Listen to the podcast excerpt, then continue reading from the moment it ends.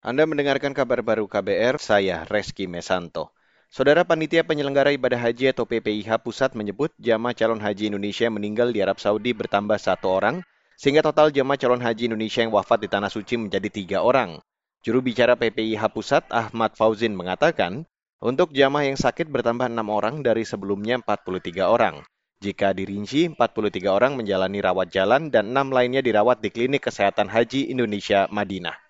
Jemaah wafat bertambah satu orang atas nama Bawuk Karso Samirun, jenis kelamin perempuan 58 tahun, nomor paspor C6368711, kelompok terbang SUB 4, asal embarkasi Surabaya. Sehingga per hari ini jumlah jemaah yang wafat sebanyak tiga orang. Juru bicara PPIH Pusat Ahmad Fauzin menjelaskan dua jamaah yang telah wafat terlebih dahulu berasal dari embarkasi Pondok Gede Jakarta dan embarkasi Padang.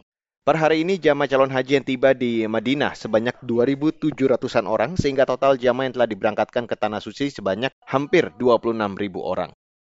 Saudara pemerintah Taiwan mendeteksi kasus pertama virus corona varian Omikron BA4 dan BA5 kemarin. Pusat Komando Epidemi Taiwan menyatakan telah mendeteksi kedua subvarian Omikron itu pada lima warga Taiwan yang baru saja kembali dari perjalanan luar negeri. Kasus COVID-19 di Taiwan tengah meledak sejak akhir bulan lalu. Dua pekan lalu, Taiwan mencatatkan 95 ribu kasus baru, padahal di awal April, negara itu hanya mencatatkan 200 kasus. Selain itu, Taiwan juga dilaporkan akan melonggarkan sejumlah pembatasan seperti memangkas masa karantina dan masa isolasi bagi warga. Demikian kabar baru yang dipersembahkan oleh kantor Berita Radio. Saya Reski Mesanto.